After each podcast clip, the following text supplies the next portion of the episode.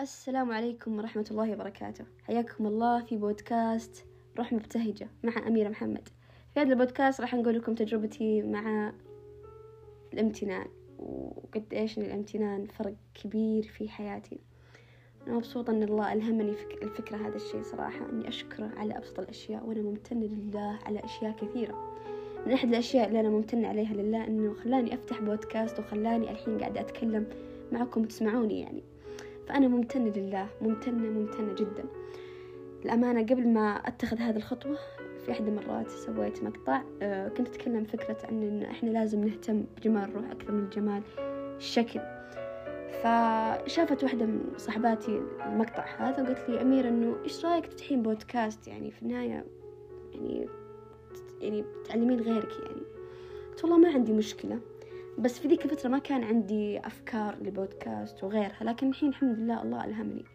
وبرضو في بإذن الله على الأيام الجاية بإذن الله راح تكون في مواضيع شيقة، مواضيع ممتعة بإذن الله، مواضيع مثرية بإذن الله، فكونوا منتظرين. وهذه أول حلقة لي صراحة، فأنا مرة مبسوطة والحمد لله، وخلوكم دائما ممتنين. وفي معلومة عن طبيب نفسي قالها أنه مضاد للاكتئاب اللي هو الامتنان، فأكتب 3 أشياء لمدة أسبوع أنت ممتن لها، بعدين تعالي لي قولي لي إيش الفرق، وأنا أنتظركم. حياكم الله جميعا. يا أهلا وسهلا، حياكم الله جميعا في بودكاست روح مبتهجة مع أميرة محمد. موضوع الحلقة اليوم بيكون موضوع جدا جميل جدا جميل ومذهل حتى. اليوم بإذن الله راح أتكلم معكم عن الشكر. الشكر تدوم فيه النعم، الشكر تزيد منه النعم. تدرون أن في باب من أبواب الجنة يسمى باب الشكر، وهذا الباب يدخلونه الأشخاص اللي كانوا كثيرين شكر في الدنيا.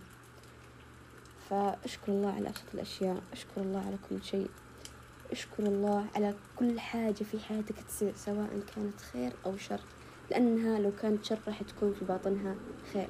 وهذا مو كلامي، هذا كلام حديث الرسول صلى الله عليه وسلم. عجب لأمر المؤمن إن أمره كله خير. فشكرا يا رب.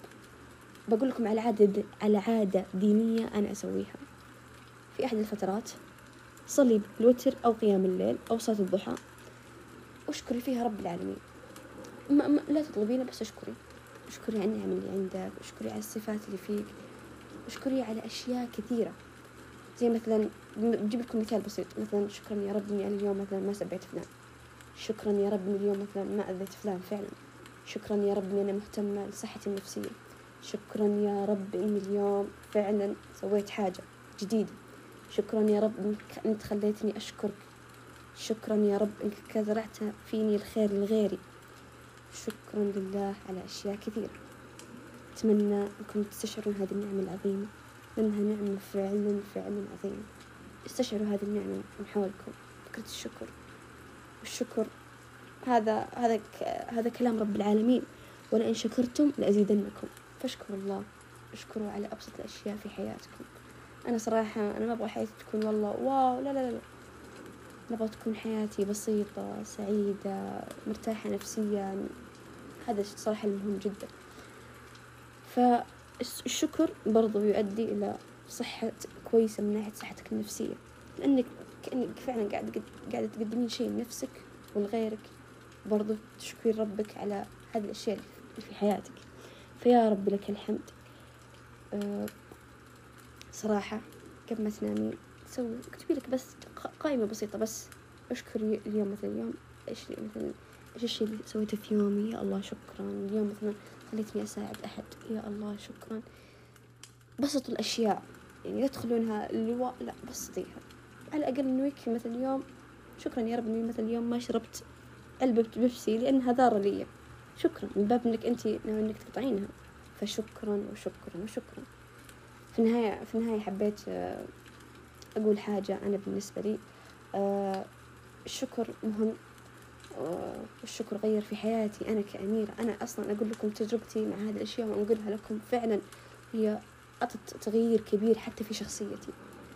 فشكرا لله وشكرا لكم، وشكرا أنك أنت وصلتي لهنا الآخر شيء من الحلقة. الله يوفقكم يا رب ويعطيكم الصحة والعافية، وأنا جدا ممتنة لكم أنكم قاعدين تسمعون الحين بودكاست هذا، وبالتوفيق يا رب. الله يوفقكم يا رب، في أمان الله.